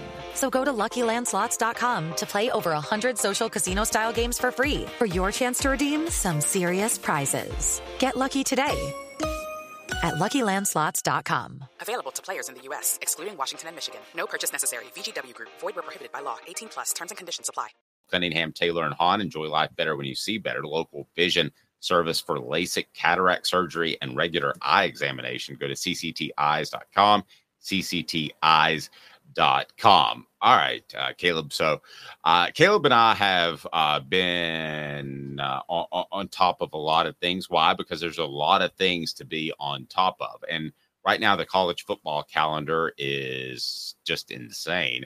Does it need to be fixed? Uh, our five favorite minutes coming up, where you have an opportunity to win a t shirt today. You'll direct us. But first, the college football calendar does it need to be fixed? Caleb, I have a feeling I know where you're going with this. I say absolutely no. I think people care maybe more about the transfer portal than the Citrus Bowl at this point, and I'm totally fine with that. Uh, the Citrus Bowl is a meaningless bowl. Uh, every bowl is a meaningless bowl unless it's a semifinal, and they should be treated as such. And that's why I advocated for Nico to play. Uh, listen, the bowl games are about to take a huge monstrous backseat, and I think that it's it's just going to be an exhibition game to get better for next year if you don't make a 12 team playoff. So no, I'm cool with it.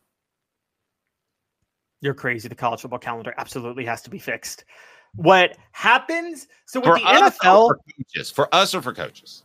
for both, I don't think it's. Look, I was I was trying to stay up on things over the weekend, guys, while also like getting set for the start of bowl season and just trying to, you know, me personally gambling on bowls, trying to figure out my research on the teams I wanted to gamble on. Caleb does not have a problem.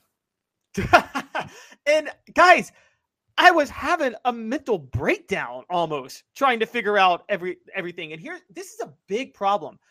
Think about what we're talking about. Let's let's let's do the NFL. Dave, what does the NFL do? They have the postseason, then they have the schedule reveal, then they have the draft, then they have free agency. They have two rounds of free agency, one before and one after the draft. This is all spaced out. College football has decided, hey, you know, it'd be great if we put all of this in like a two week period, okay? And so uh, the, the regular season ends at Thanksgiving weekend. I've always been good with that. Don't change that. I love it starting Labor Day and ending Thanksgiving. It's like perfect symmetry, isn't it? With that, and I, I, I'll tell you, Caleb, I, I love you, but you're you're dead wrong. From a national standpoint, college football fell off the map for the first couple of weeks in December. Now it's a very relevant month, and it's going to continue to be that with the playoff and the NIL. Well, not first couple of weeks. It stayed relevant the first week because conference championship week was always the first week of December. It was the next two weeks usually. I know, But- but first week, yeah, the next couple of But- weeks. know what I yes, mean. because also because college football has this idea of wasting a whole Saturday for the stupid Army Navy game. I'm sorry, I sound unpatriotic and I'm ranting, but uh, you know I, I I love college football, and you really you sacrifice a whole week for one game. Okay, anyways, what I will I'm- say is I my love- problem. I love that, by the way. But go ahead. college football has 180'd itself. You're right. It became totally irrelevant. But you have the transfer portal now.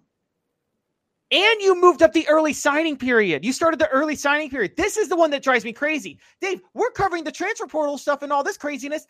And literally at the same time, the early signing period is tomorrow. National signing day starts tomorrow. That's the de facto national signing day. Remember when that took up a whole like two weeks on its own covering it? Like, this is driving me crazy. So you have the portal, you have coaching carousel, you have postseason. By the way, college football playoff is going to start in mid December next year, which is another. So portal, playoff, coaching carousel, recruiting at, at its peak, all within a two week period. Spread it out. Get okay. You know when you should move this early signing period up? Move the early signing period to what do you think of moving the early signing period to mid July, Dave? Move it to mid July, oh. and then you. Oh no no no! You're you're you're you're you're accidentally stealing my idea from like Oh. uh 15 years ago. You wouldn't have known about it, but I said that Tennessee or uh, the uh, that college football should have the early signing period um in mid July, early August, and I would say more like maybe even late August because you can come see practice if you're a prospect. And really, all you're trying to get out of the early signing period are the just dyed in the wool fans of your school that are they're absolutely going to be at your school. They grew up and their dad went there, so they don't have to be bugged throughout their senior season. Uh, that's that's what I would I would suggest uh, from the get is having the early signing period in the beginning. Now you may only have six or eight or ten as opposed to twenty in the early signing period, which which Tennessee could have tomorrow, should have tomorrow, but I would just lock up the ones that know that they don't want to be pestered anymore. And by the way, I love the Army Navy game, and it does deserve its own weekend. But that's my take. So, uh, yeah, I would love it if the early signing period is moved to August. Yeah, I would actually move it to mid July. I get your point with practice, but I just I think that's what spring practice is for. And so I would move it to mid July and that way that way when July starts, late July, all the way through December, you don't have to cover recruiting. You're covering the season. Okay. You start with SEC Media Days, which you and I both agree is like the de facto start of the preseason, right? SEC Media Days. Yeah. Yeah. I would actually move it back. Move all the media days to like the last week of July. Uh, Josh Pate brought this up recently. Move it all to the last, like right before practice starts. So like that way, the media days is the de facto start of preseason for everybody. Then you have the August preseason. Then you have the regular season. Then you have the postseason. Now, I'll acknowledge this. I can't do anything about the transfer portal and the coaching carousel. The transfer portal has to be in December because the semester ends and players have to finish their semester before they can actually transfer. So I understand the window being in December. Um, and the coaching carousel, what are you going to do? Say my, my only suggestion, and I tell me, you guys tell me if I'm crazy on this, is say you can fire your coach before the season ends, but you can't hire a new coach until the regular season ends. So I mean, the, or until the whole season ends. Excuse me. After the national championship game is played, you can't hire a coach until after that. Okay, so in this segment, Caleb has not only been un-American, saying he, that he uh, doesn't like the Army Navy game, but he's also un-American, saying that he doesn't like capitalism and that a man can't take another job except for a small coaching hire window. Caleb, what has happened to you since yesterday? You used to be like one of my favorite people, and now don't know what is going on with you. I think you're gonna like show up tomorrow with a big Russian cap on or something. I'm saying you can make all the money you want. I'm saying make my life just a little bit easier having to cover all this stuff, please. And so what I think what we should do is we should have Caleb's corner where he can uh, say crazy stuff like move the Army Navy game, and it can come in with like this really Russian sounding song, and we'll get somebody with a Russian accent to do it. See, there we go, because you're anti American today.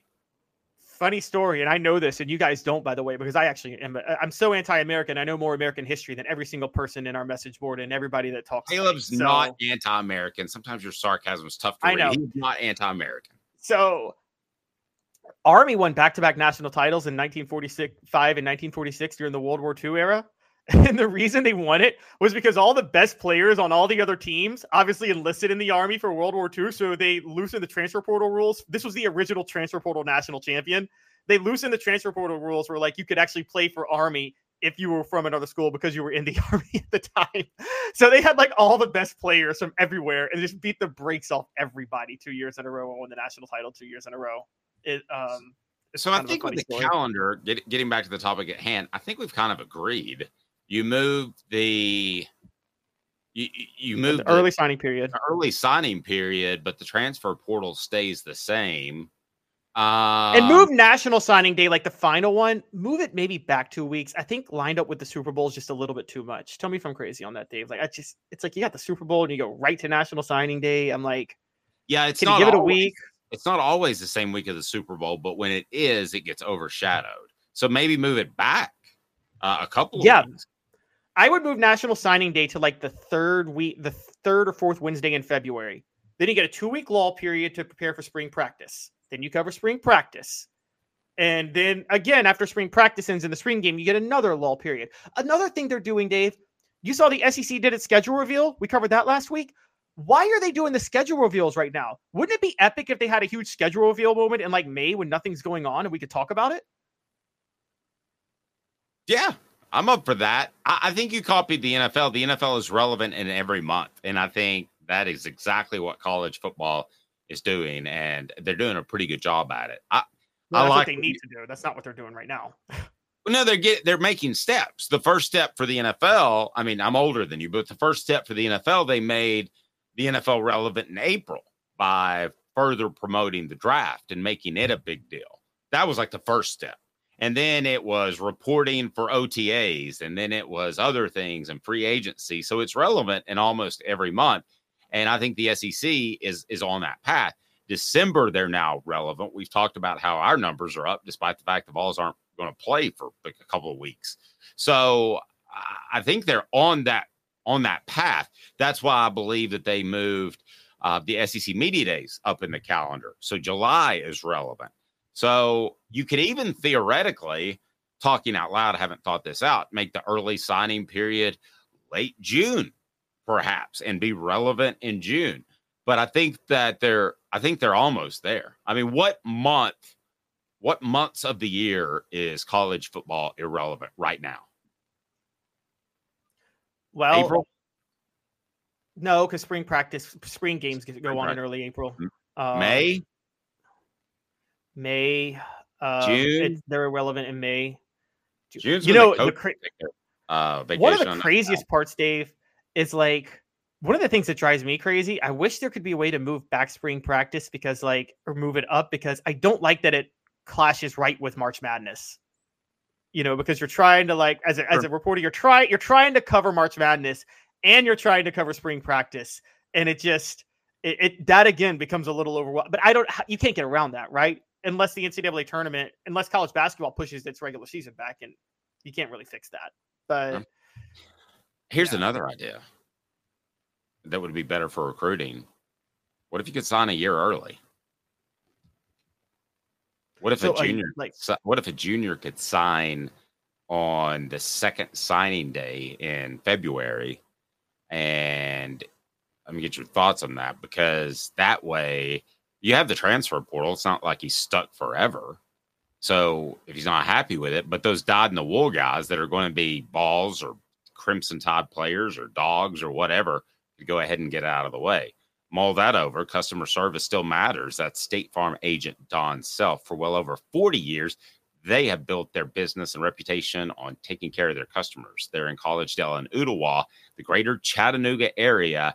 When you want that claim filled, you want Don Self. Don Self, your neighborhood State Farm agent, 423 396 2126, or go to donself.net. It's right below 423 396 2126, or go to donself.net. So, what about juniors being able to sign on the second So if signing? you're if you're thinking from the spot from the point of relevancy for college football though dave you don't want that because you want as much news possible for in june for the early signing period because if a player signs in june i mean if a player in february for the next a junior for the next class signs in february it's going to get overshadowed by the class the the actual signing class of that year won't it that's what everybody's going to talk about Fair. so It is time for our five favorite minutes. It's all about you. If you have questions about the transfer portal, anybody along those lines, or uh, your thoughts on, I know we were talking earlier in the chat board about uh, Nico's just not going to play, and Joe Milton just has to play for the uh, the best uh, move for team chemistry. Yeah, I guess. I mean, I, I, I think you, you have to win, and, and I think Nico gives them a better opportunity to win the game than Joe Milton. So that's one of the things that uh, that was kicked around against this type of defense. Is that a stupid statement to say that I think Nico gives Tennessee a better chance to win against Iowa than Joe Milton, given the fact that Nico has never started the game? Am I stupid? Is that stupid? I mean, I think at this point, Tennessee's at the point where I think Nico's developed enough where he just in general gives them a better chance to win. Like, if you ask me who the better quarterback is, yeah, no, I, I agree with you, but I, I do believe. Look, it's the last game. I do believe in letting Joe Milton go out the way he wants to go out. It, it's kind of one. I know it's a. You may think that's weird, sentimental, whatever, but you know, I, I get it. We we're on different wavelengths on this. You're the guy who still thinks Tee Martin should have started the Orange Bowl in '97 and not let Peyton have his final game, even though I don't. think Well, I thought Peyton was. Hurt. I thought Peyton was hurt too. Uh, with the yeah, first and also looking back, Peyton probably wishes he didn't start that game. Yeah, I mean, they got physically whipped, so I don't know they wanted to start that, but um, I think he gives them a better opportunity to win. And I see on Facebook repeatedly tickets for sale. And Caleb, I do not see, I do not have the feel that there's going to be a mass amount of Vol fans in Orlando like there was in Miami last year for the Orange Bowl. Did you? Uh, I don't think there will be. Um, but I don't. Again, I, I think this is much more Tennessee's definitely thinking about next year. Last year, there was, even though it was a meaningless bowl game, there was kind of something to play for for Tennessee because it was your first 11 win season in 22 years, your first top 10 finish you were playing for in 22 years. I, I think that had an impact. It's this one you're playing to you're playing to guarantee yourself a top 25 finish. Because look, I will say this: if you don't win, you finish eight and five, and it's weird to say, but eight and five looks a lot worse than nine and four, doesn't it? It does. He's Caleb Calhoun. I'm Dave Hooker. This has been a presentation of Off the Hook Sports. It'll be Jimmy Hyams tomorrow. Join us. Thank you, John Adams.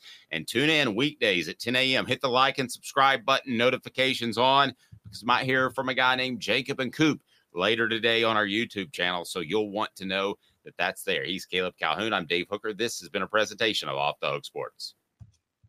It is Ryan here, and I have a question for you. What do you do when you win? Like, are you a fist pumper? A woohooer, a hand clapper, a high fiver. I kind of like the high five, but if you want to hone in on those winning moves, check out Chumba Casino. At chumbacasino.com, choose from hundreds of social casino style games for your chance to redeem serious cash prizes. There are new game releases weekly, plus free daily bonuses. So don't wait. Start having the most fun ever at chumbacasino.com. No purchase necessary. Group. Void were prohibited by law. See terms and conditions. 18 plus.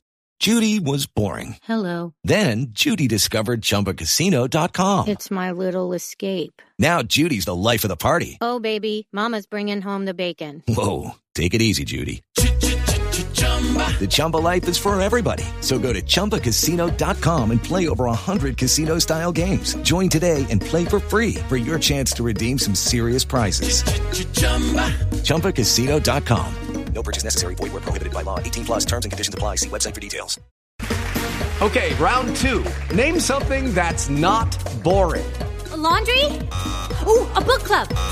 Computer solitaire, huh? Ah, oh, sorry. We were looking for Chumba Casino. That's right. ChumbaCasino.com has over 100 casino style games. Join today and play for free for your chance to redeem some serious prizes. ChumbaCasino.com. No purchase necessary. Where prohibited by law. 18 plus terms and conditions apply. See website for details.